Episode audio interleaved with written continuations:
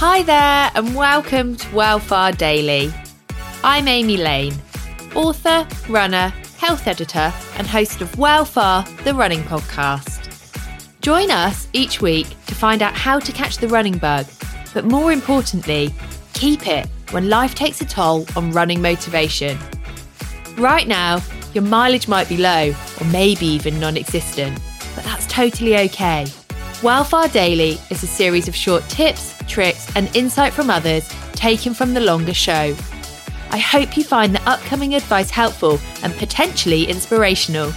You can also dial into more Wellfar activity using the hashtag Wellfar on Instagram and by joining our running club, Wellfar on Strava.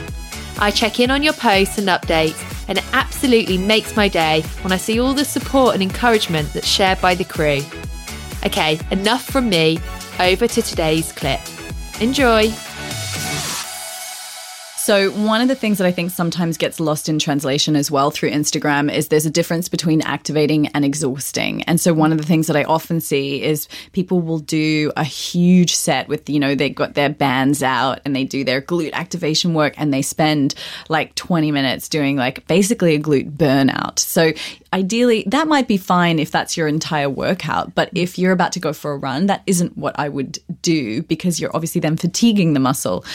So, it really doesn't take even just one to two sets of certain exercises will support it. So, uh, some of, just to give you some, so you have a bit of a takeaway here, is a single leg glute bridge is really beneficial because um, that movement in and of itself, um, and by the way, you can Google that term, single leg glute bridge. I'm sure it's probably on your wall. It's definitely yeah. on mine too. I was going to say you must have that on your Instagram. So absolutely, we will pop that in the show notes, guys. Amazing. Yes. So single leg glute bridge um, will is very similar to some of the shapes that you make when you run essentially, because um, you're activating your glute to lift your hip off the floor. You also have to stabilize your core to stop your spine from just like kind of bending throughout that movement and to hold your pelvis in position.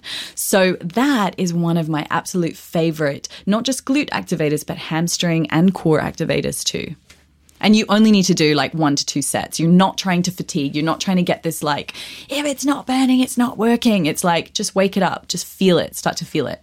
So I do I do those and I do dead bugs as well. Oh, I love a dead bug. Amazing. I was like, is she gonna like it? Yes. no, no, I love a dead bug. Absolutely. Because that and that's it's quite the only thing that I the reason I didn't throw it out there is because I think it can be really bastardized. Like I think it gets performed really incorrectly. And I know for a fact that you perform it correctly because I think Luke kind of got you onto dead bugs, didn't he? Yes. yes. Luke Worthington, shout out.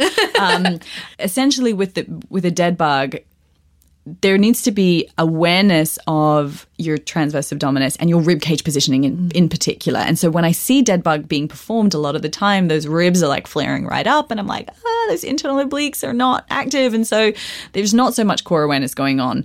So it just has to be performed very particularly. So yes, either myself or Luke jump on his page for an example of that. We will put that also in the show notes. We'll link Absolutely. to it, guys. Because I actually, when you've just said about forming them, I do like when I'm not aware in my warm ups. So sometimes if I've come running in, like running into the gym from my desk, I know that I've got 60 minutes to do a workout, so I might be jumping on a treadmill. I still always do my warm up, but if I don't really, really focus on what I'm doing, I can get through a couple of reps. And then I suddenly realize that actually my body isn't at like 90. My knee is actually somewhere towards my nose. And I've got my phone still in my hand because I'm Instagram storing what I'm doing. Totally. And then actually it's kind of a bit pointless.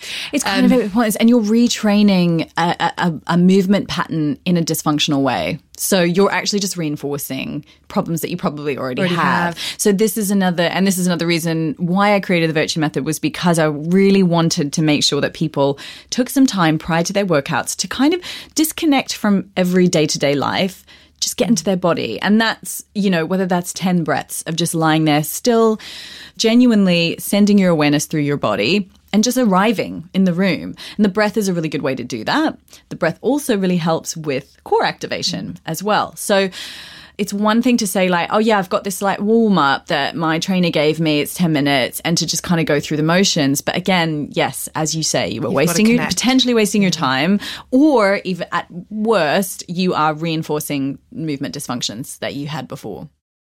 If you're keen to hear more running advice, then head on over to Wellfar the Running Podcast for full episodes with expert advice and inspirational stories from the global running community. Now have a lovely day and I'll catch you back here tomorrow for some more Wellfar Daily. Ever catch yourself eating the same flavorless dinner three days in a row? Dreaming of something better? Well, HelloFresh is your guilt-free dream come true, baby. It's me, Keke Palmer. Let's wake up those taste buds with hot, juicy pecan-crusted chicken or garlic butter shrimp scampi. Mm. Hello Fresh. Stop dreaming of all the delicious possibilities and dig in at HelloFresh.com. Let's get this dinner party started.